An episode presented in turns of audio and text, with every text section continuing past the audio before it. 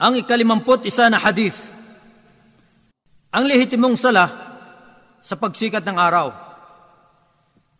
عن عائشه رضي الله عنها قالت كان رسول الله صلى الله عليه وسلم يصلي الضحى اربعا ويزيد ما شاء الله Si Aisa, sumakanya nawang kaluguran ng Allah ay nagulat.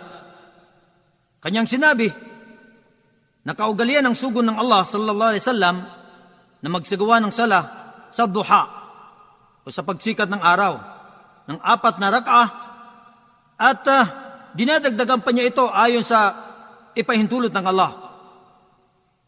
Isinalaysay ni Muslim hadith bilang 70 siyam at ni Al-Bukhari hadith bilang 5,000 at 200 at 20.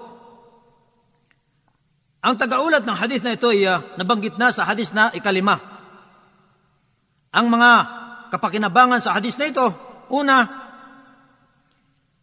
ang dasal ng uh, mga taong lagi nang nagbabalik loob sa Allah ay kilala sa tawag na Salat ad-Duha.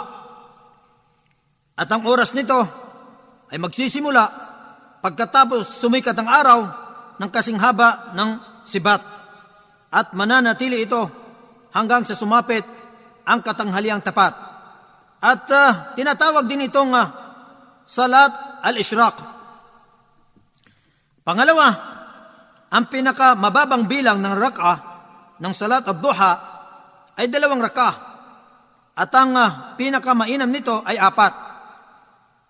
Isinasagawa ito ng dalawahan at ang pinaka maraming bilang nito ay walo. Datapot may mga scholar na nagsasabing uh, walang takdang bilang ang pinakamarami nito. Kaya maaaring magsagawa ng dasal ang isang Muslim ayon sa abot kaya niya sa kondisyon na ito'y isinasagawa ng dalawahan.